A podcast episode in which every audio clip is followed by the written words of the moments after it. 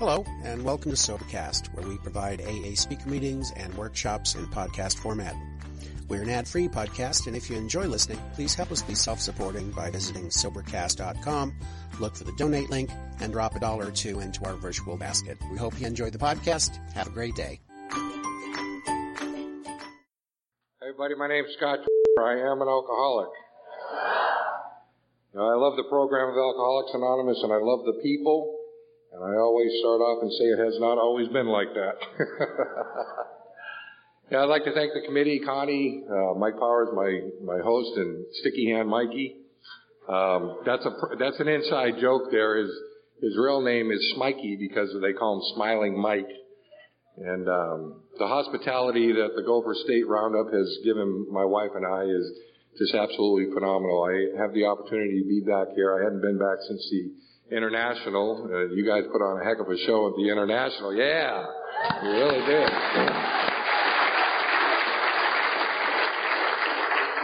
You know, I, I, I think I'd like to start off and tell you that you're never going to have a better sobriety date than the one you got, so you might as well keep it.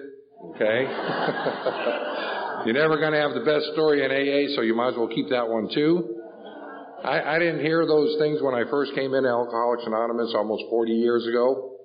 I um, I didn't know that even at that young age I was in an absolute fight for my life. You know, that alcohol was going to rob it, any goal, dream, aspiration I ever had as a kid on the things I wanted to do and the things I wanted to become. I didn't know that when I put alcohol in my body, I was going to try to overcome an obsession I had no control over. You know, and that drink was going to demand another drink.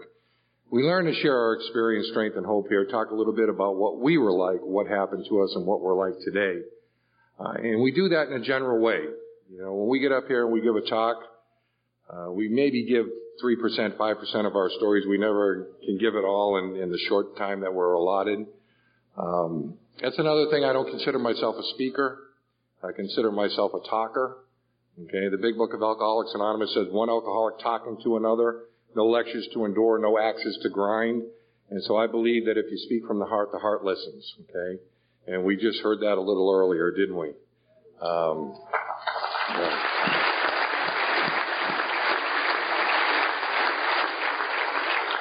You know, my story is not the story of drinking out of a brown paper bag at the age of five. I hear people talk about that sometimes. That's not my story. Uh, I grew up in an Irish Catholic neighborhood. I'm from Boston. I grew up in the projects. I grew up in the neighborhood. Uh, being Irish and Catholic, I drank as young and as often as I could. The drinking age was 18 in Massachusetts, and so I started at a young age. And when you were in the Irish pub, Kelly's pub, whatever the the pub was, if you had money, you could drink. You know, you could drink. And it was just part of the culture growing up in the neighborhood. Um, I didn't understand anything about alcoholism. I didn't un- understand anything about this disease, this illness. I didn't know that it was a family illness. It, it talks in our book about the warped lives of blameless wives and children, the sweet relationships that get deadened. My dad was an alcoholic and he was that tornado roaring through our lives. Um, you know, the police at my house all the time, bruises on my mom's face crying at night, the, the silence, all the things that, that we hear people share about, um, happened growing up. You know, uh, it talks about defiance being one of our chief character traits as alcoholics. I was very defiant. If you were a teacher, a babysitter, you know, a police officer, you tried to tell Scotty what to do. I rebelled against that. And so I had a lot of the, the selfishness, self-centered, self-seeking behaviors that we as alcoholics display, uh, even at a young age. You know, that was before I even really started drinking, driven by those hundred forms of fear and self-delusions. I even made decisions at that young age based on myself, which placed me in the position to be hurt by others. Now, I didn't know any of this stuff at the time. I um, would go to Al-Anon meetings with my mom. I know we got some Al-Anons here. I'd like to welcome Al-Anon family groups. Uh, yeah.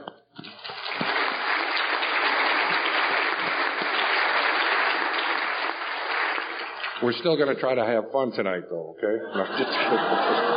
No, Ooh, I love Al-Anon. That's a joke. No, I do. I, I, I would go 42 years ago. I was going to Al-Anon in, in uh, South Boston and North Quincy, going with my mom, and and there were no men in Al-Anon at the time. You know, I'm a young kid, and I would go to Al-Anon with my mom. And to me, they were just a bunch of women sitting around the table complaining about their husbands and the way they were being treated.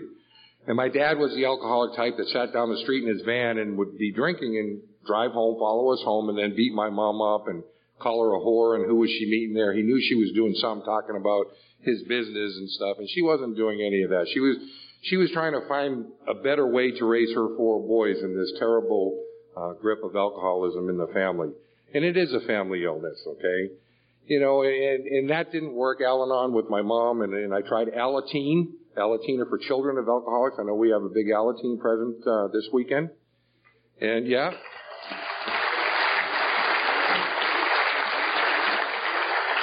And I, I would take the trains into southeast, South Boston and stuff and, and go to these Alateen meetings. And, and the honesty of it is I didn't get anything out of Alateen because I didn't want anything out of Alateen.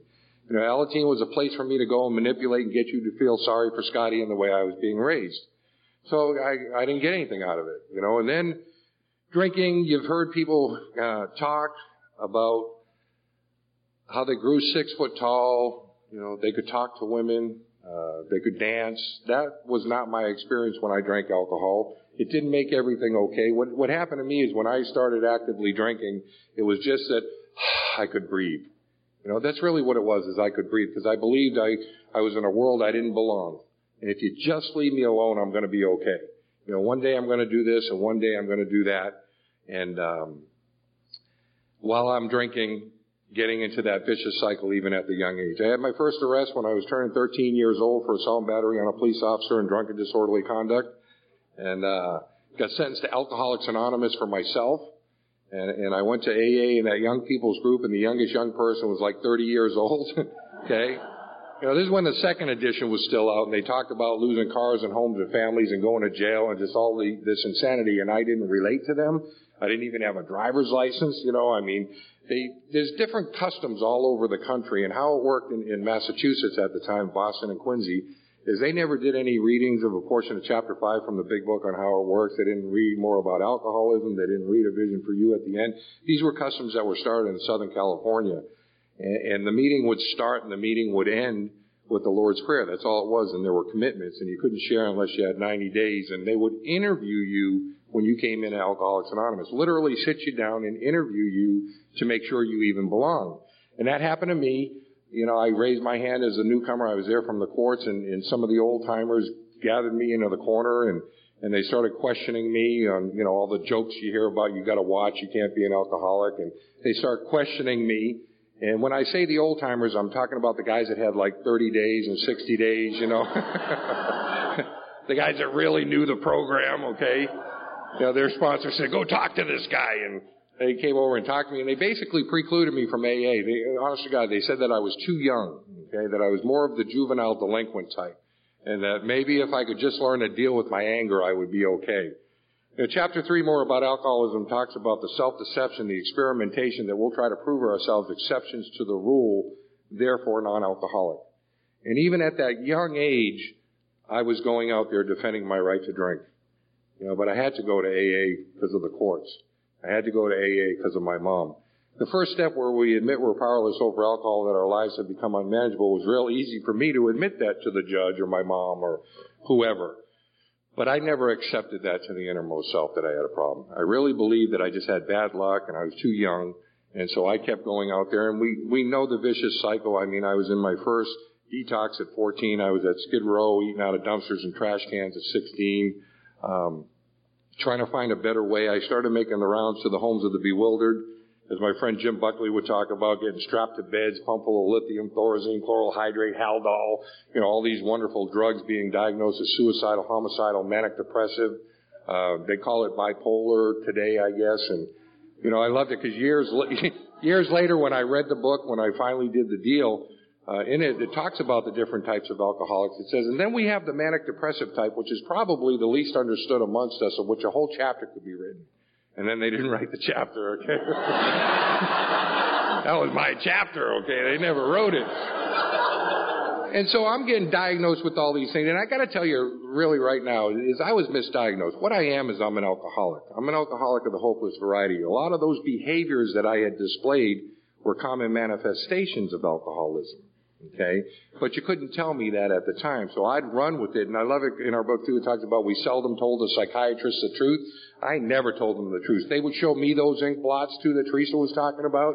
And I would say it's a battleship coming down Hancock Street blowing houses up on the left and right. I would make this stuff up. Okay? I didn't really see that, but they were sure writing a lot of notes when I was saying that stuff. You know, and, and, and I'm in and out of Alcoholics Anonymous. Never read the book, okay? Never worked the steps. I, I would hear things, I, I, I'd hear things like just don't drink and go to meetings, okay? You know, I never heard about that 12-step program of recovery that brings us back from the gates of insanity or death. I didn't know that this process that we go through that it requires for its successful consummation is out of the book. It's through the action of the, those steps. And, and I had a lot of misconceptions on what AA was and AA wasn't. You know, find someone that you can relate to. Get a sponsor. Um, I don't know about you guys that are new, but I didn't relate to anyone because my case was different. Okay, you just didn't know. You just didn't feel the way I feel. Feel you, you weren't raised the way I'm being raised. Uh, all the excuses, but I wanted to do something different because I kept getting into all these jackpots. You know, and when I say jackpots, I'm talking about the drug and alcohol rehabilitation programs that shave your head, make you wear dunce caps, sit on the bench, clean dumpsters with toothbrushes. Uh, the Scared Straight program of the 70s where you go in all these major prisons and these tough convicts would come up to you, give me your shoe, I'm gonna bend you over, you know, and they'd start telling you what they're gonna do to you when they get you in there to try to scare you straight. And, you know, I had been in AA a few years and I decided maybe I need a sponsor. And, and how it worked with, when I talk about the diff, different customs is, is, let's just say, for instance, that Mike is my sponsor. And I'm going to take, why are you laughing? And I'm, oh, Mikey. And, uh, I'm going to take a medallion at, at, at this meeting. Well, Mike would get up here and tell you all about me. And he would tell you my, not only AA, and the steps that I'm taking this year, Okay, you like that this year? Um, but my community involvement and just the things that I'm doing in life. And then I would get up, accept the medallion, say a few words, and sit down. And this guy, Fred, was one of the youngest young people in the group. He was like 33, and he was taking a four-year anniversary medallion. His sponsor got up and said all this wonderful stuff about Fred. And then it was at St. Chrysostom's Church. And Fred got up and he accepted the medallion and he was looking at it and he says, you know, he goes, I was really nervous this morning because I knew I was going to have to get up here in front of all you people. So I smoked a joint to take the edge off. Okay? and he went on, and, and I got to tell you, I love what Fred had to say. Okay? And that meeting got over, and I went right up to Fred and asked him to be my sponsor. Okay? that was my first experience with sponsorship in Alcoholics Anonymous. Now, now make no mistake, mistake here. Years later when I, when I read that book, when I took that prescription that's outlined in it, Dr. Silkworth closes all those loopholes when he says that we can't take alcohol in any form. Okay, that the only treatment we have to offer is complete abstinence. See, I wasn't taught that. It, it was a little different because you didn't share about drugs from the podium of Alcoholics Anonymous. This is Alcoholics Anonymous. That's an outside issue. And that back in the early 70s in Boston, that's how they treated it. So you didn't talk about drugs. If you did, um, you were pulled off the podium. There were many of my peers that were doing Darvon, Librium. For you young people, these are some of the old drugs, okay? Darvon, Librium, you know, and smoking weed and stuff and, and claiming sobriety just because they weren't drinking. And that's not sobriety. You know, and it'd just be a matter of time before I would try that program of theirs and, our book says we can't bring to sufficient force the pain, the misery of a week or a month ago. We succumb as so many of us do one more time, and I would drink. And then the drink would take a drink. And then the drink would take me, and I would be off and running one more time. You know, so the whole 70s to me were just a bunch of um, misconceptions on what Alcoholics Anonymous was and what it wasn't. In and out of one institution after another, DYS, Division of Youth Service. It's like a, you know, juvenile jail I don't know what they have here in Minnesota. Um, always trying to find a better way through all those other outside issues because I'm a I'm a garbage pail. Okay, and I will try. Acid was really big in the 70s, and and uh, I would try just about anything to try to make me drink more, drink less, uh, to function. We call it the magic elixir. The book refers to it as gin and sedatives. However you want to put it, that's what I was trying, uh, trying to find a better way for myself and just crashing and burning at every turn. You know, I ended up getting a girl pregnant and that didn't work. I, I figured I'd settle down. I was senior in high school. I quit. I was in a culinary art program, four year culinary art school, and uh, I quit and married her. And two weeks later, she was home with her family. She came from a rich Irish Catholic family. I came from a poor Irish Catholic family. And the attitude was I didn't even need her anyway. But inside, I felt so shameful. You know, I couldn't even do that right. And uh, she was pregnant, and I found myself in the combat zone in Boston. Those of you that have been to Boston in the 70s know it was a red light district, a very bad area, and I found myself in there with a few of my buddies rolling prostitutes. And if you don't know what that is, it's robbing them and I ended up getting arrested for armed robbery. And I went into the Charles Street Jail, the oldest jail in New England, five tiers. And I walked in like that Richard Pryor and Gene Wilder movie, Stir Crazy. You know, that's right, we bad. And I walked in there and a guy got thrown off the fifth tier and he got killed. And it scared me to death. You know, I had heard all the things that happen to cute little punks when they get you in there. And I was cute. I had long hair and I was cute and I was afraid. Come here, boy. Yeah, you with the tight jeans, right? and I was scared. And Massachusetts is a Commonwealth law state. You have the right to face your accuser. If they don't show up three times, they dismiss it, lack of prosecution. Well, I had gotten bailed out three days later, and you know, this life that we're leading becomes the only normal one. We can't distinguish the true from the false. And it talks about the jumping off point that our souls become really, really dark. And, and yeah, it's talking about suicide. And I, I didn't want to go to prison for eight to ten years in Walpole State Prison. I, I knew AA didn't work, psychiatry didn't work, none of this stuff worked for me, and I just decided that I didn't want to live like that. And I went home to this little dingy apartment I had, and I climbed in the bathtub, and I set up the stereo speakers, and I rolled a half a dozen joints, and I drank a six pack of beer. I was already drunk, and I uh, took a razor blade and I cut my wrist all the way down, 110 stitches in each arm, and I bled out. And that's how they found me uh, the next morning, got rushed to the hospital, and five days later, I came out on the critical list. And you, you hear people joke about that they can't even die right, they can't even do that right. And I felt like such a failure for that. And I found myself in another homes of the bewildered, strapped to a bed, and I'm fighting that case, and I end up beating that case. And uh, there was another suicide attempt there. I was very suicidal in the 70s for some reason, and uh, I had a bad 70s, and I, I I took 200 Nytol sleeping pills and stuck my head in a gas stove. Okay. And uh, when I got found that time, I, I never talk about this one. Uh, those of you that have heard me before, heard part of my story, I don't really talk about this one. But I, I literally, I, I talk like, like this for two weeks because of those drugs and stuff just killed my sinuses and my brain and they didn't know if I would ever come out of it correctly, but that's how I talked for two weeks. I scared myself that time. And, uh, you know, and, and, and I ended up, you know, being okay. I beat the case and, and that suicide attempt there, I found myself at Medfield State Hospital strapped to the bed one more time. And this woman came and saw me.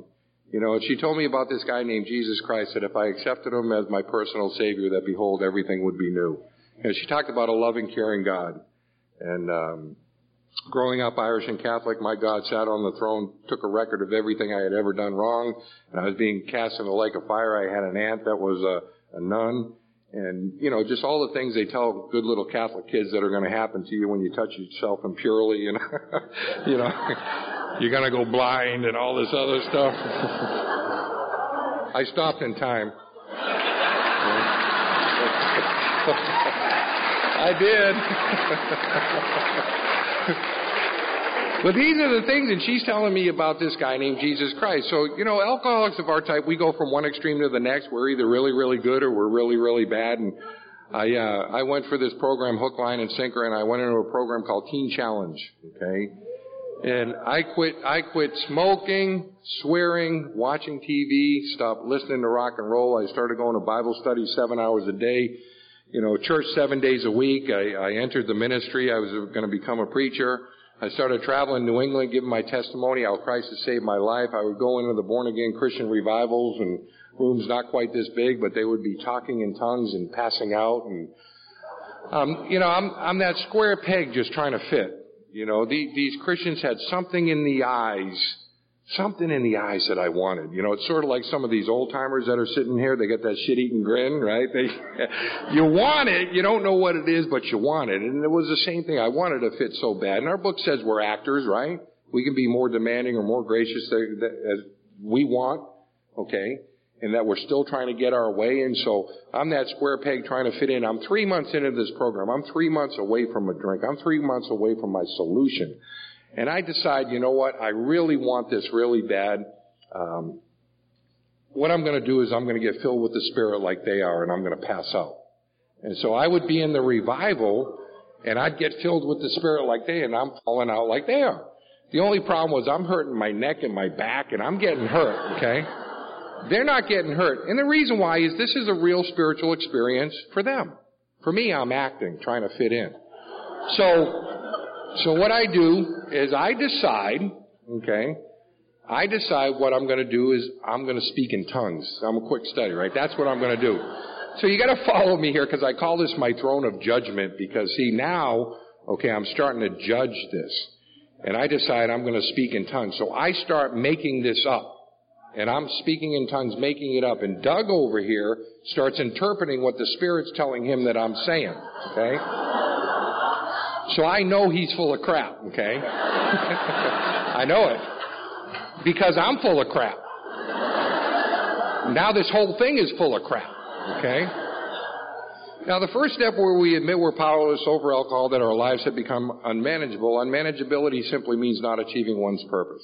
I knew that I was not achieving my purpose. I had conceded to the innermost self that I was an alcoholic. I had a drinking problem. I had come to believe that this power was going to restore me to sanity.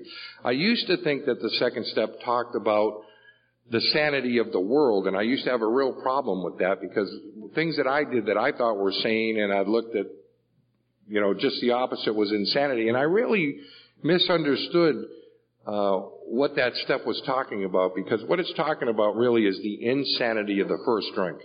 You see, when this mind will convince this mind that it's okay to drink again, after everything I've done, all the jackpots I've been to, all the trouble it's caused me, all the heartache, everything, that this mind will convince this mind that it's okay to drink. That's the insanity that it's talking about, restoring me to sanity.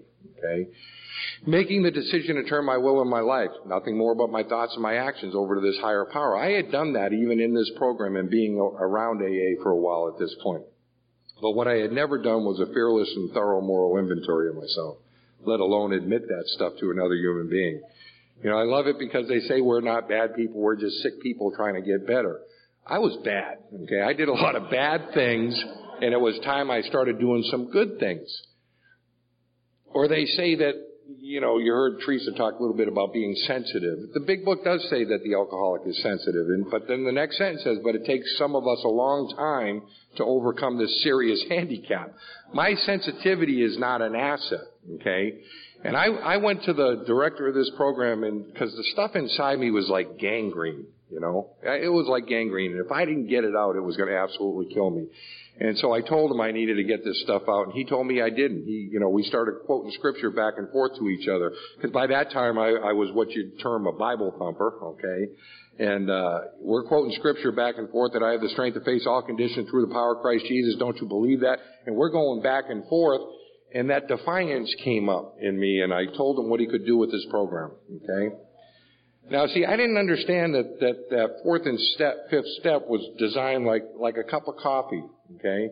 Is if you took a cup of coffee right now and went out to the sink and put it underneath the sink and dripped cool, clear water into it, at the end of this meeting, go back and look inside of it. It's still going to be dark and dirty on the inside. See, and that's what I was, was still dark and dirty on the inside. The way the fourth and fifth step are designed is to dump that stuff so that maybe I can retain some of this good stuff clear stuff, good morals, values. And, and so I'm trying through this program, through AA, trying to put all this good stuff in me, but the stuff inside me was killing me because I had never admitted this to, to God and another human being, the exact nature of my wrongs. And I walked away from that program and I walked back into the projects with the firm conviction, I'm not going to drink anymore. I know I got a drinking problem. I know I do. I've conceded that. I'm just going to smoke a little weed, okay? Because that's really not my problem. Okay, my my problem is alcohol. And you know the story, and, and I don't say that to disrespect the program of Alcoholics Anonymous. I'm well versed at the, the 12 steps, the 12 traditions of Alcoholics Anonymous, the 12 concepts of world service that we have in Alcoholics Anonymous. They say that the steps are designed so that we don't commit suicide. The traditions are designed so we don't commit homicide. And that the 12 concepts are designed so we don't commit genocide in this organization, right? You know, and, I'm well versed at those, and, and I don't say what I say to disrespect the program of Alcoholics Anonymous. I'm telling you my experience in Alcoholics Anonymous at that time in the 70s, okay? And it was just a matter of time before I picked up that drink again. The drink took the drink and the drink took me and I was off and running one more time wondering how it happened. Uh, sitting on this bridge, I tell this story to show the cunning, baffling, and powerfulness of this disease of alcoholism, the insidiousness of it, because I found myself sitting on a bridge in Cape Cod, Massachusetts called the Bourne Bridge, 169 feet up in the air over the Cape Cod Canal. And I climbed up there drunk and brought a bunch of beer with me and I was up there four and a half hours and the state police had blocked off the bridge and the Corps of Engineer and Coast Guard were down in the canal with spotlights on me and the Good Samaritan Suicide Prevention League's talking to me on bullhorns and you know, underneath is this campground called the Bourne Scenic Park and all the campers came out and set up lawn chairs and stuff and they're yelling at me, jump you mother, jump, right? And I'm going, damn, these guys are crazy. Don't they know if I jump, I'm going to die, right? You know, that self-delusion. And it, it was a big drama. Every time the SWAT team came close, you know, I'd say, I'm going to jump, and they'd back away. And, you know, they say we're delusional people. I'm up there thinking of, you know, Dillinger and how the West was won, and the Indian Sioux chief, and 200 Braves, and 10,000 cavalry, and today's a good day to die. And, you know, I'm thinking of King Arthur's court. I would have been a great knight. I'm thinking of all these things and I'm full of resentment. Okay, resentment, the Latin word, resentare, refill, rethink, replay, and that's what I'm doing in my mind sitting up on this bridge. I'm thinking of all the crap growing up. I'm not thinking of good stuff. Okay, I was taught a lot of good values and morals, and you know, when I was nine years old, I saved a kid's life, and when I was in the Cub Scouts and got honored by the House of Representatives, and I joke sometimes about being trustworthy, loyal, helpful, friendly, courteous, kind, obedient, cheerful, thrifty, brave, clean, and reverent. Right? I still remember those lessons that were taught to me. But see, I, what I'm sitting on this bridge remembering is, is getting honored and sitting on a stage like this, okay, and my dad being drunk not showing up. See, that's when I'm sitting on this bridge thinking. I'm thinking, uh, coming home from school one day because I got caught sneaking out the night before and my dad grabbing me by the back of the neck and marching me to my room and he hands me a milk jug with the top cut off and there's a lock on the outside of my door and he throws me in and locks the door and the room's so dark I can't see. I turned the light on and he took my window and sheet metaled and riveted it. Okay. And he would let me out in the morning to go to school and lock me in at night. You know, I'm thinking of those things. Now, I don't say that to, to talk about child abuse because the honesty of it is I didn't think of that as child abuse at the time. You know, that was the price for getting caught. That was the price that I paid for being a tough kid to raise and getting caught. But sitting on this bridge, these are the things I'm, I'm thinking. And then I had that moment of clarity we all talk about four and a half hours later, and my moment of clarity was, you know what, Scotty, there's got to be something out here for you. There has to be something. There's something you haven't tried. You know, you, you need to get down. There's something that you got to do. And then I had another thought, and I had an honest thought. Okay, and the thought that jumped into my mind was, you know what, Scotty, if you get down, you're going to look like a pussy to all these people that have waited all this time for you to jump you gotta jump. and so I turned and I jumped. Okay. Now, I don't remember hitting. Uh, they say I died. The only bone I broke was my sternum bone and chest cavity, and that was from them giving me the pericardial thumps, bringing me back to life. They don't do that because it can cave in your chest and kill you. okay. Yeah. I'm going to fast forward here real quick. Two quick stories. About 11 years ago, I was given a talk in Middleborough, Massachusetts and uh, my mom was still alive. My older brother was there. My mom was there. My one of my younger brothers was there, and I told the story about um, the bridge, just like I did. And the meeting gets over, and people are thanking you. And this guy comes busting through the crowd. And he goes, "Oh, I owe you an amends. I owe you an amends." I looked at him. I said, "Geez, I don't even know you." He goes, "No, you don't understand." He goes, "We were at the bar, and it came across the scanners that they had a jumper." He goes, so I rolled some weed, I got some Jack Daniels. He goes, and that was me yelling at you to jump. he, He goes, and you did!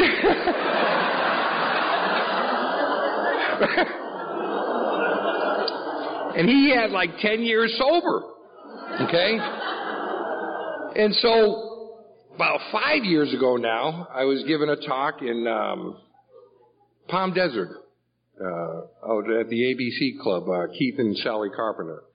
And uh, they were real active in Al Anon and AA at the time.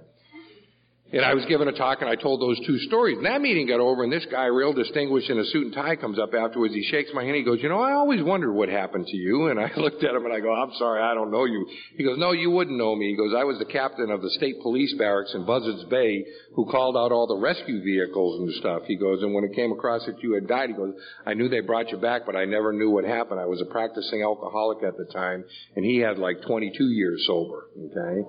You know, you hear people joke, is that odd or is that God? But you got three different people, three different walks of life, one event, all sober members of Alcoholics Anonymous, you know.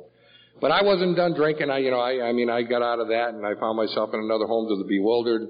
Nothing was working. I was going to go to California, the land of golden opportunity. Hollywood started hitchhiking, made it to Pennsylvania, and, uh,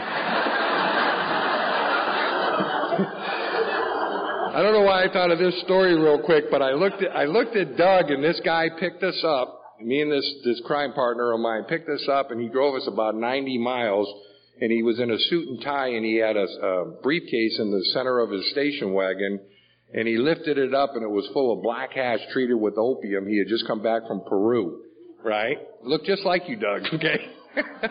Doug's holding his chest. Oh! And, uh, anyway, through, um, indulging, being drunk and indulging in that stuff, uh, I joined the United States Army out of Wilkes-Barre, Pennsylvania. Because what I needed was discipline. Okay, that's that's what my mind told me. So I came out of a blackout in Fort Jackson, South Carolina, heading to Fort Benning, Georgia. And before my Army career was over, six month Army career, they called me down for the count Tranter. I was on the Benning House program of alcoholism, taking antabuse every morning in front of the CO. Okay, and, uh, before that was over, I was strapped to the bed at Martin Army Hospital, Ward B4, getting pumped full of all the drugs, and they gave me a Chapter 5 honorable discharge, unfit for military life. I went up to Massachusetts. That was it. I was done. I'm going to California. You know, I, uh, the delusional people growing up in the projects, you know, I'm going to be discovered. I'm going to be a movie star. I'm going to be in a rock and roll band, all this stuff. And I went out to California and I was out there six days and I came out of a blackout Okay, we got any blackout drinkers here? Yeah. got any projectile pukers? got a few. I loved everything about alcohol at that time. I loved it going down. I loved it coming back up so I could drink more. But I, um, I came out of a blackout and I was in LA County Jail. And there's nothing like coming out of a blackout and you're looking at those pink slips trying to see what you were charged with. And the bottom line here is before that was over, um, between LA County, San Bernardino County, and Riverside County, I had 22 years sentencing in the state penitentiary in California. You know, and uh, those of you that have been in prison know that prison is nothing but a human kennel that breeds violence. And I let it breed the violence in me, and I became an absolute animal. I got tattoos all over my body. My attitude was, if you weren't white, you weren't right. I came from one of the most racial capitals of the country at that time in the 70s with fourth busing with Judge Sirica would bust the blacks in the Southie and all the hates and prejudice that I was taught as a kid growing up. I brought into the California penitentiary with me.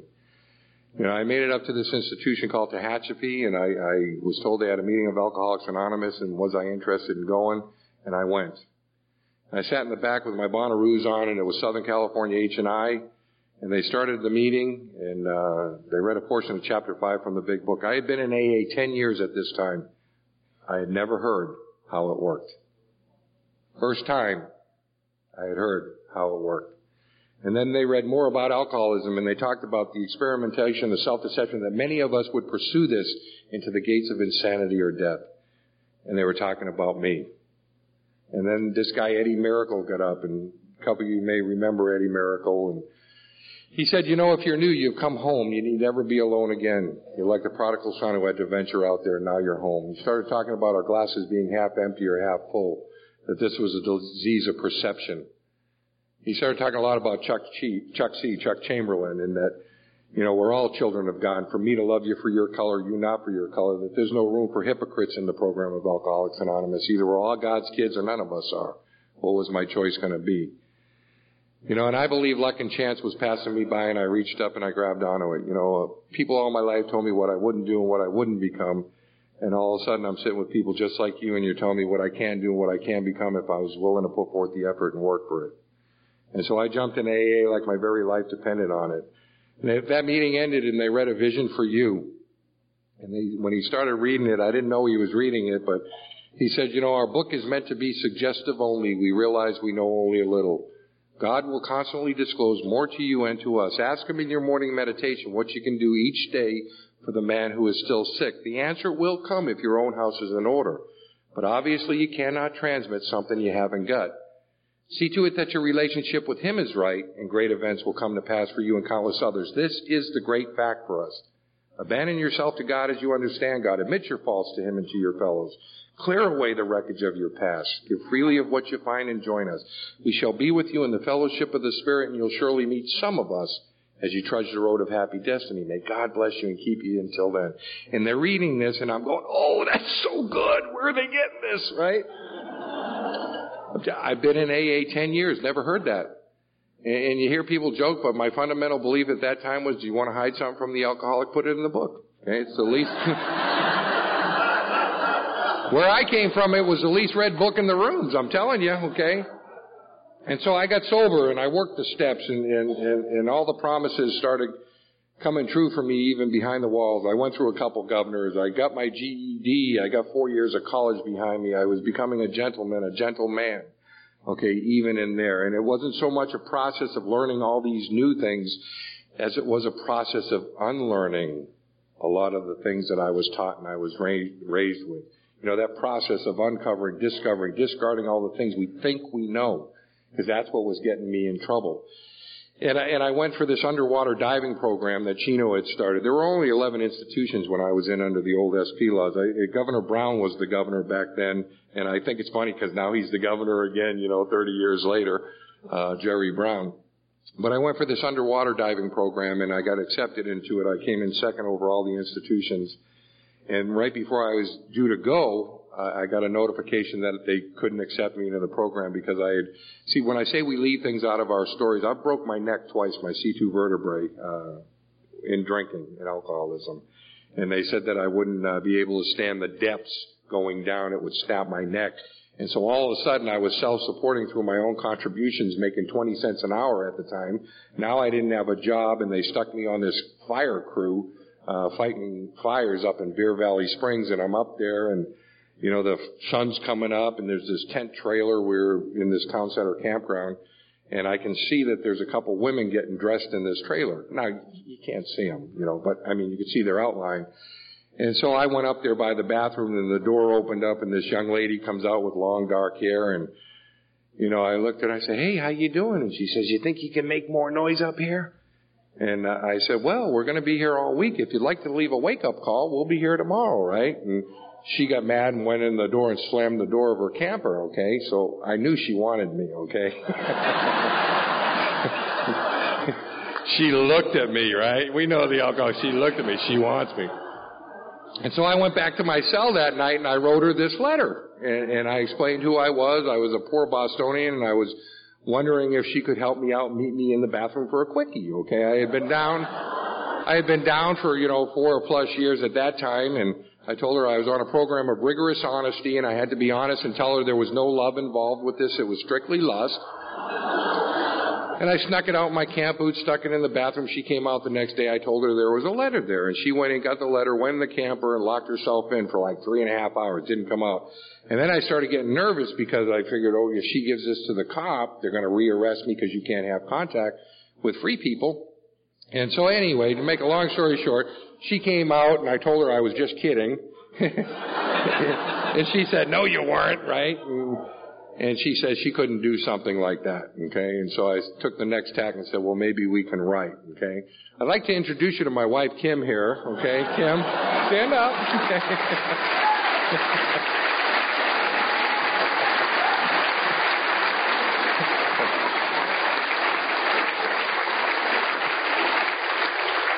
So when, when I when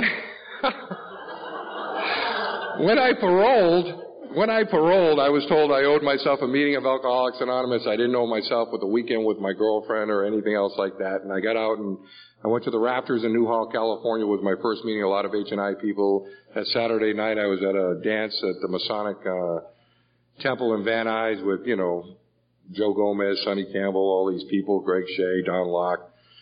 Saturday, I was, uh, Sunday, I was at the um, uh, Pacoima meeting, and this guy's up at the podium, and he had a long beard, and he's banging the podium. The elevator to sobriety is broke. You must use the steps.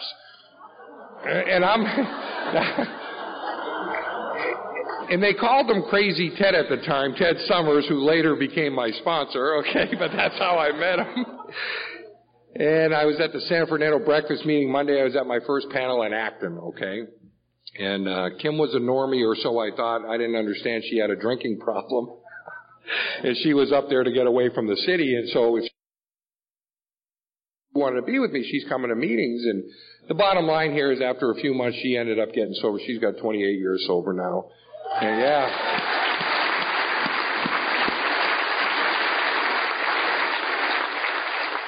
And all the dreams of Alcoholics Anonymous that we hear, the fear of financial economic insecurity, we'll know new freedom and new happiness, all this stuff started coming true for me. You know, I started an attorney service in Los Angeles, a very successful attorney service, started making a lot of money. Um, I became, for lack of that better term, a circuit speaker and I started traveling all over the country and sharing my experience, strength, and hope on what you could become if you were honest and willing enough to try. I had worked all 12 steps. I had had that spiritual experience or spiritual awakening, if you please, as the result of the steps. Um, I had panels at Tehachapi State Prison, Acton, Warm Springs, very active, had a home group, joined that rock and roll band I always wanted to join. I became a lead singer of a couple different bands. Uh, yeah, so all that money, property, prestige, bought a house in Valencia, built a custom home on Cape Cod. I would fly between Boston and LA four or five times a month, getting picked up by limousines and chauffeured wherever I wanted. I mean, this program really worked, right? you know, making more money you could shake a stick at at that time. And coming from 20 cents an hour for years, um, money, property, prestige. You, know, you heard Teresa say earlier that um, she knows she had another drink in her, but she knew that if she ever did drink, she'd die. I'm here to tell you, you might not die. You know, you might have to live in that pitiful, incomprehensible demoralization day in and day out. Again, if we're not vigilant. See, we work the steps in order but my experience is we can give the steps back in order too. Having had that spiritual experience as the result of the steps, we try to carry this message. What is this message? This message is a message of hope. It's the promise of the freedom of the bondage itself. And I wasn't carrying that message anymore. I was carrying the message of, look at me, look at where I came from, look at where I am now. Okay? Me, me, me, me, me, me, me, me, me, me, me, me, me. All right, enough about me. Let's talk about you, Kelvin. What do you think about me? Okay, see? That's how I'm sharing, okay? I'm not seeking through prayer and meditation to improve the conscious contact with God anymore. I'm not continuing to take personal inventory and when I'm wrong, admitting it. Now they say in AA we become as sick as our secrets. I started having a lot of secrets in AA and the lifestyle I was living. I would come into the rooms and I would start judging you. Oh, geez, here she goes. Can't she come up with anything new? Right? Oh, he's full of crap. He's cheating on his wife. You know, I would sit there and judge you in meetings, but I wouldn't say that to you. I'd be a good AA and say, oh, keep coming back. The program works. Give the ninth step, eighth step away, seven, six. You know, I love it when we're entirely ready to have God remove these defects of character and then we humbly ask Him, in the 12 and 12, it talks about step 6, that this is the step that separates the men from the boys, the men being the perfect objective, which is of God, and then my objective. Well, see, I'm back into my objective. Okay? All of a sudden, I'm backed up all the way to the third step. You know, in the third step, it talks about the word continue, that the rest of my program depends upon how I continue this thought and this action this God-centeredness. It says we have no defense against the first drink. Next sentence, so except in a few rare occasions. That's willpower. See, I believe in Alcoholics Anonymous, you're going one of two ways. You're either going towards a drink or you're going away from a drink. You know, there's no middle of the road solution. Even in AA, even with double digit sobriety, I was going for a drink, towards a drink for a long time. But you couldn't tell me that because of the arrogance and the ego that I was displaying towards spiritual principles. It says that the main purpose, the main, the main uh, purpose in our book is to show us precisely how to recover from a seemingly hopeless state of mind and body. The main object is to enable us to find the power that's going to solve our problem. And then in working with others, it says the main thing is that we be willing to believe in this power greater than ourselves and, uses the word and, live along spiritual lines. I wasn't living on spirit, along spiritual lines. Okay, I was doing things a married man shouldn't do. And I was killing my spirit. I was killing my, how could I do this stuff? And I'm coming into AA. I know I'm not going to drink. I'm an alcoholic. There's no doubt in my mind I'm an alcoholic. I can't do that stuff. I'm practicing a program of hypocrisy, getting up here professing a belief in a system and a way out that absolutely rescues us and walking out the door doing something totally different. But I'm not going to drink. You know, I know I'm not going to drink. I'm an alcoholic. Started using the, the big book as a weapon, sort of like we do the Bible. Not reading before and after the things, but picking things out of the book. Who are you to judge me? You know, who are you to judge me about sex? God alone is the arbiter of my sex conduct. You can't judge me. You hear people sharing that stuff, they're usually cheating on their husbands or their wives or whatever, right? Because you can't judge me. And so I'm now I'm saying the 12 steps in the Foreword it says that there are there are a set of principles, spiritual in nature, that if practiced as a way of life, can expel the obsession and leave the sufferer usefully and happily whole. I wasn't usefully and happily whole anymore. You know, but I knew I wasn't going to drink. My sponsor died. Eddie Miracle had died. I didn't get a new sponsor because I know AA. Okay? I know AA. Mr. AA, Mr. Circuit Speaker. Until one day, I had no defense Okay, the insanity returned, and I drank. Now please understand that the big book in our program does not say that we drink and then get insane. It says the insanity returns and then we drink. And that's what I did. And I turned my back on Alcoholics Anonymous, you people, my wife, my kids, my businesses, and in short order, and in short order, I lost absolutely everything. You know, I was on the bad part of town, doing all those outside issues that we don't talk about in AA drinking every day, trying to get that magic elixir back, coming into AA. See, I never doubted uh, that I was an alcoholic. I just didn't like the way I felt. See, I'm a chef by trade today. And if you gave me a shovel right now and told me to go outside and dig a 20 foot hole without gloves, my hands are going to crack and blister and bleed. I'm not going to be able to dig that hole. I, there's no way. But if I go out for 10 minutes today, in 10 minutes tomorrow, in 10 minutes the next day, in a matter of weeks, I'm going to have calluses all over my hands. And I'm going to be able to dig that hole. My experience in Alcoholics Anonymous is you can build a callus on your conscience. See, because that's what I did through justification, rationalization, and just such arrogance towards spiritual principles. I would come in back into AA and people, well-meaning, well-intentioned people, you done now? You got enough arrows in your ass now, Mr. AA? You know, people I sponsored 20 years sober come up, oh, can I be your sponsor now? oh, that would tick me off. I wouldn't say that though. I'd get angry and I'd walk out the door and get drunk. See, I know what it's like. How many, how many people here are in their first year sitting in here now? All right. Welcome.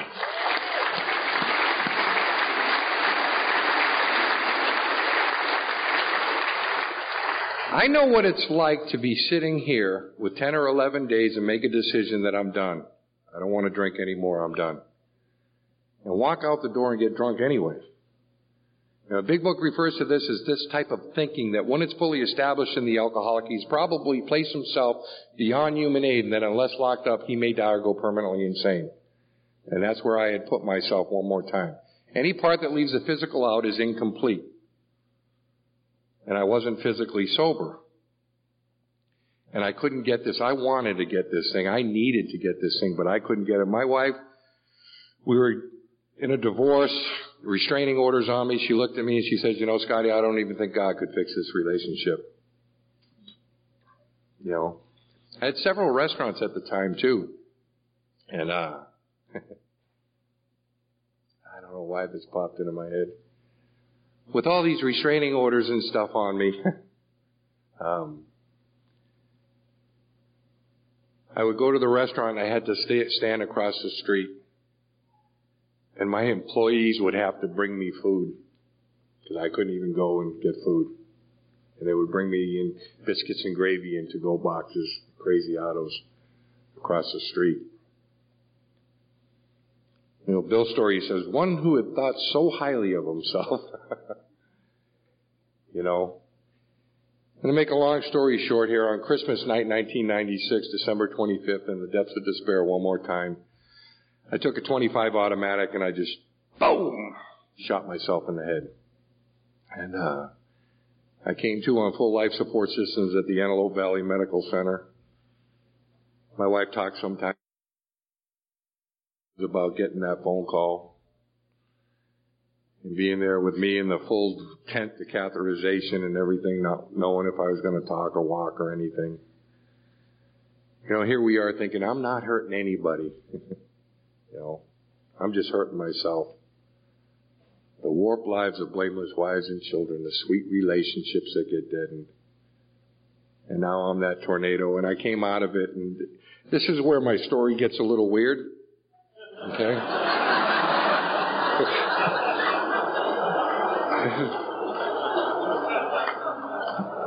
it does.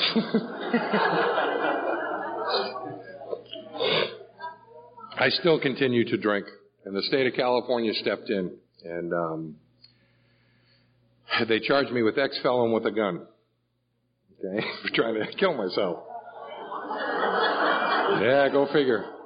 And so I had had nine felony convictions. This was my tenth felony, and I went into court, and I, I know, you know, we're actors. We we know the game. This time's different. Please give me one more chance. I'm going to get sober. What I need is rehab. And I went in this Judge Chelsea McKay in the Lancaster Superior Court, and I tried that, telling him I need help, and he says, you sure do need help.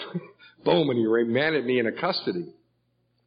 So before that was all over, I find myself in Chino State Prison this very month, you know, 15 years ago, uh, 16 years ago, sitting in Chino State Prison, and they were striking me out, giving me 25 to life because they have a three strike law in California.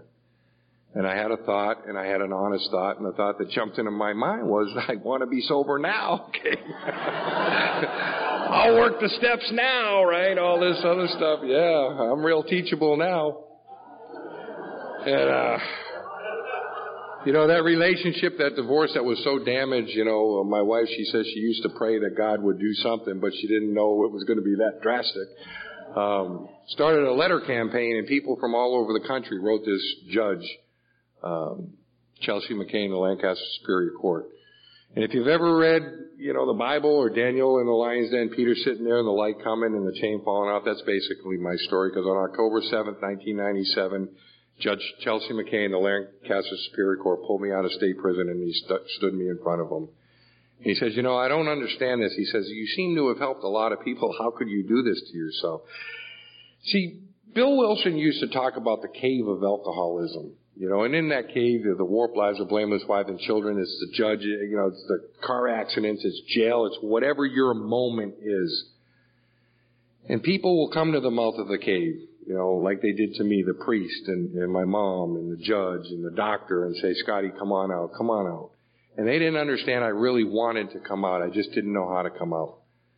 And the magic of Alcoholics Anonymous, of one alcoholic talking to another with those no lectures to endure, no axes to grind, when we get properly armed with the facts about ourselves, let alone alcoholism as a whole in the world, we can go in the cave and we can take you by the hand and say, come on out. This is what we do. These are the steps we take. This is how we recover from the seemingly hopeless state of mind and body. And we're such good actors before that happens that we can build this pretty picture to our wives, our husbands, our kids that this time's different. Please give me one more chance. And we're such good con artists, they do. And then we drink again and burn the house down. And if we're honest about it, we don't know why. You know, and this judge, he didn't know anything really about alcoholism, but for some reason, God touched him, however you want to look at it. Uh, he struck two of my strikes right there and he released me the next day. You know, and he released me with a five year tail, of which I had to complete, and I jumped into AA like my very life depended on it. Um, not with the thought that I would be up here giving a talk, uh, not that I would get my wife and my kids back or any, you know, any of the other stuff back. I just didn't want to drink anymore. I wanted a primary purpose, and I used to have that primary purpose. You know, I wanted to get the passion back for Alcoholics Anonymous. You know, my friend Jim Buckley used to talk about what it was like at the end of his drinking, and he would give the the um, analogy of the guy in the gas chamber in San Quentin. Okay, when they're about to drop that pellet, and they drop the pellet, and he takes a deep breath, and he knows in the depths of his soul that if he takes a breath, he's going to die. And yet he equally knows that if he never takes another breath, he's going to die. See, that's where I was at the end of my drinking. I knew. We, we call it blotting it out to the bitter end, all these little things that we talk about. Uh, but I knew. And yet I drank anyway. You know, I, I, when I was in, they say we don't regret the past. I wish to shut the door on it. When I was in the prison this time, they had me in high power because of my, my background and my violence and all that other stuff in, in, in the penitentiaries.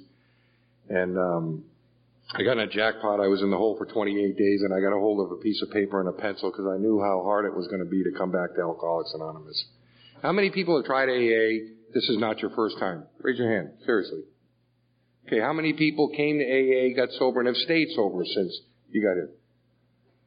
I see that's how it's supposed to be done. Okay, I just wanted you guys to know that. Okay, that's how it's supposed to be. But I wrote this thing that when one who has wandered far into selfishness and self-centeredness seeks to return to the fellowship of Alcoholics Anonymous, he will encounter criticism and distrust. There will be those that whisper, he's a newcomer again. I don't think he'll make it this time either. Now these wicked ones are doing not the work of the program of Alcoholics Anonymous or of their higher power, but of their own selfish, self-centered interests. They seek to drive the returning member still farther from hope and from sobriety. You know, let the returning member contemplate the rejoicing in heaven over the return of the one that was lost. Let him in no way be disheartened by the suspicion and scorn of others. He can again walk in the sunlight of the Spirit. See, because that's what I felt. This program was founded off love and tolerance, not the judgment condemnation we give each other sometimes around here. You know, and I jumped into AA because I wanted that primary purpose. I wanted the singleness of purpose back. And, uh, through sponsorship, through a home group, through H&I, through all the things that we have to do to become usefully and happily whole, I did. And I reassembled things with my wife and, and, and uh, my kids and made the amends and got to do a lot for Alcoholics Anonymous and started traveling uh, not only in this country but all over the country, uh, other countries in the world. I took my fifth anniversary and gave a talk at St. Paul's Cathedral, part of the Vatican over in Rome, Italy uh, led a meeting in Congress. Um, we're invited with my wife and I by the Speaker of the House to, to breakfast with, I know Congress isn't that popular today. That's an outside issue. But, uh, you know, we're, we're in the Capitol and we're walking through there unescorted with generals and admirals and senators and I'm looking at all the tapestry and stuff and we go down to the private dining down there and I was on parole. They never asked me. They never asked me. So I never told them, okay?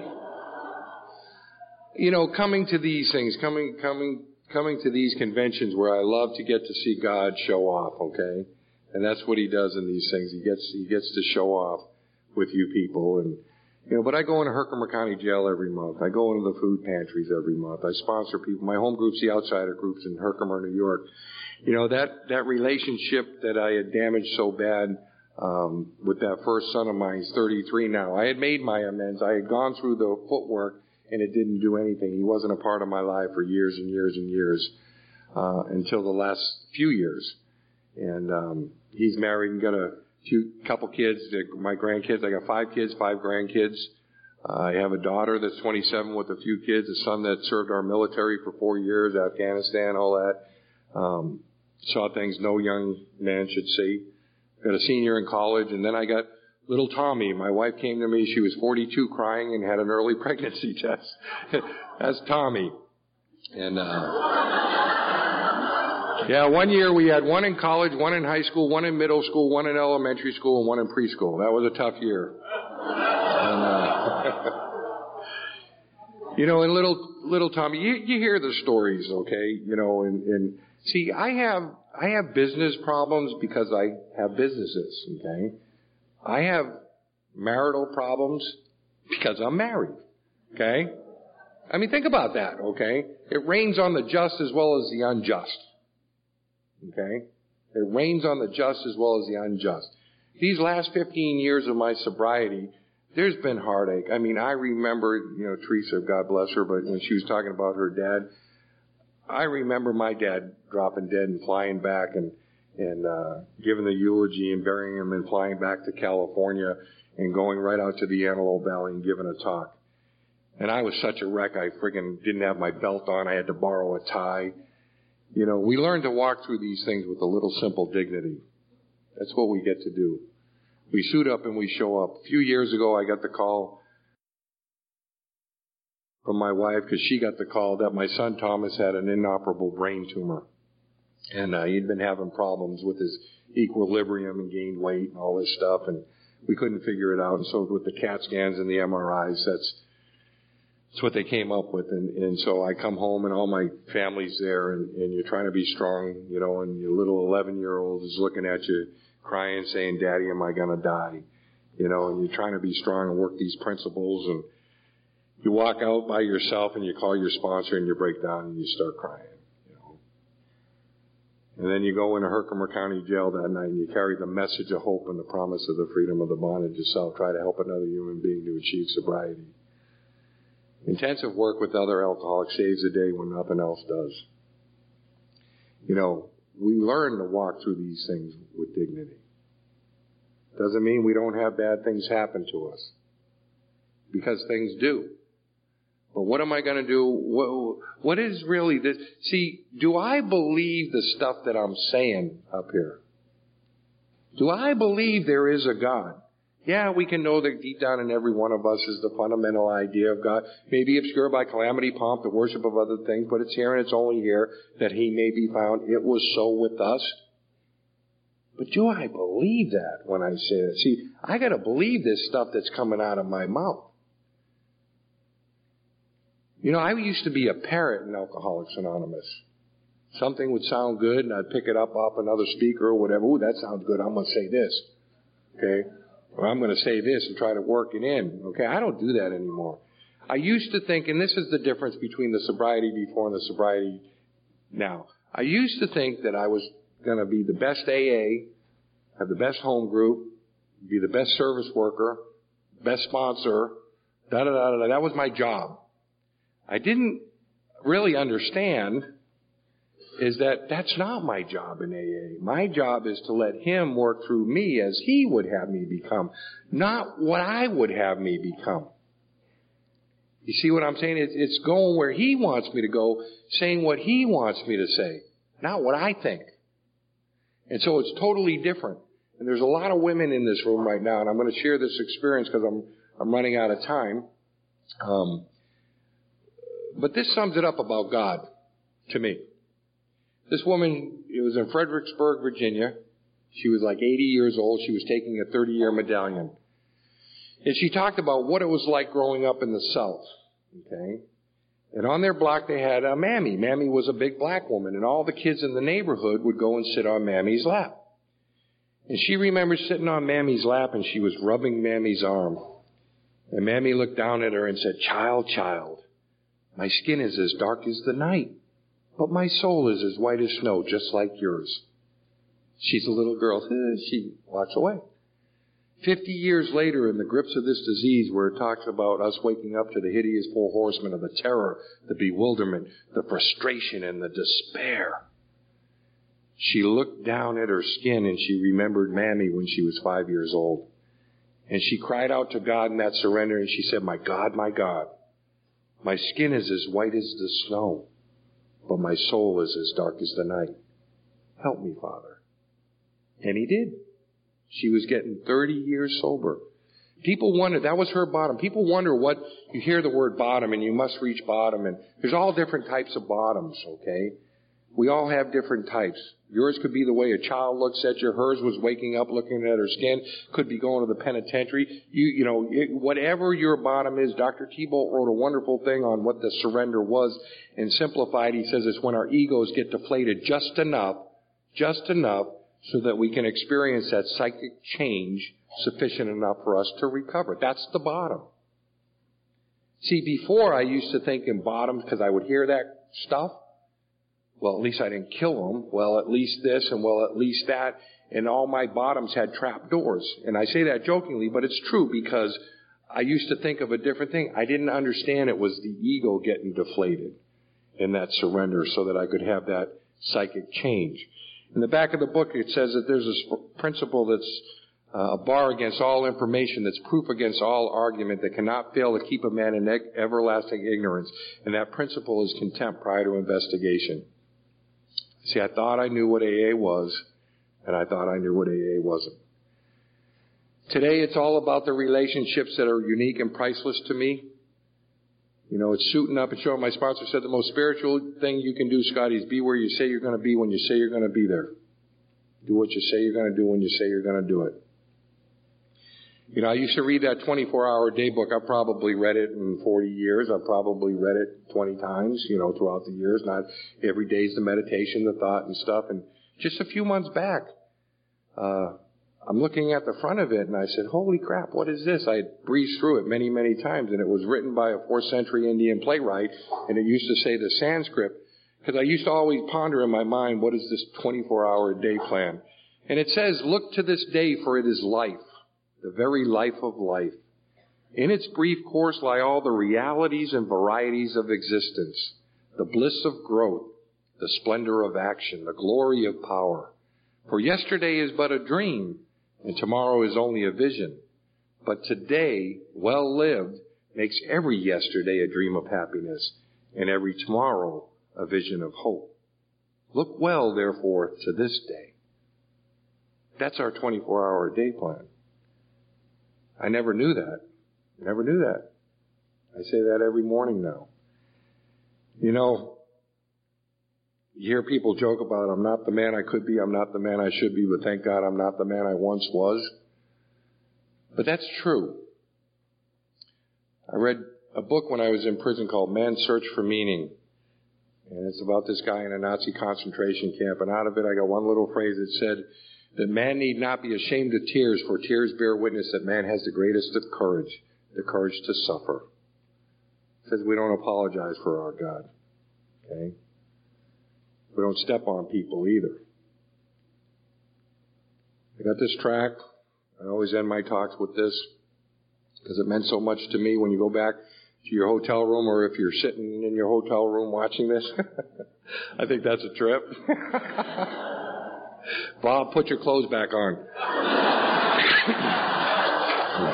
he told me I'm going to be lying in bed watching you, Scott. Said, oh, what a vision for you, right?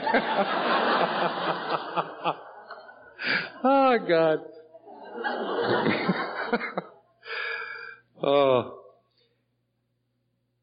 It was a track that I was sitting in a cell, and I read it, and it hit me between the eyes. You know, back in the 40s and stuff, uh, 50s, they used to have different stuff on the tables for AA, and they used to talk a lot about the four absolutes of honesty, unselfishness, love, and purity. And one of the things that they had was the upper room, and they had different spiritual meditations. And out of this, some anonymous writer wrote um, Norman Vincent Peale, and it was an un, unknown author. I think recently they have just found out who it is, but this is back in 1982 when I found this and I read it and it just, it hit me right between the eyes and I'd like you to think about this when you go back to where you're going tonight. But what it says is that when you get what you want in your struggle for self and the world makes you king for a day, just go to a mirror and look at yourself and see what that man has to say. For it isn't your father or mother or wife whose judgment upon you must pass. The fellow whose verdict that counts most in your life is the one staring back from the glass. He's a fellow to please, never mind all the rest, for he's with you clear up to the end. And you pass your most dangerous difficult test if the man in the glass is your friend. Some people may call you a straight shooting chum and call you a wonderful guy, but the man in the glass says you're only a bum if you can't look him straight in the eye. You may fool the whole world down the pathway of life and get pats on your back as you pass, but your final reward will be heartaches and tears if you've cheated the man in the glass.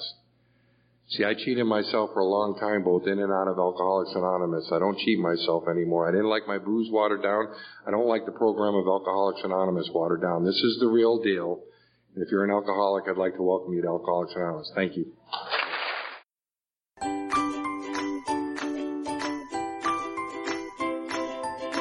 Thanks for listening. I hope you enjoyed the podcast. Sobercast is ad-free, and we'd like your help in order to keep it that way. So if you'd like to help us be self-supporting by pledging a dollar to a month, visit Sobercast.com and look for the donate links. Thank you very much.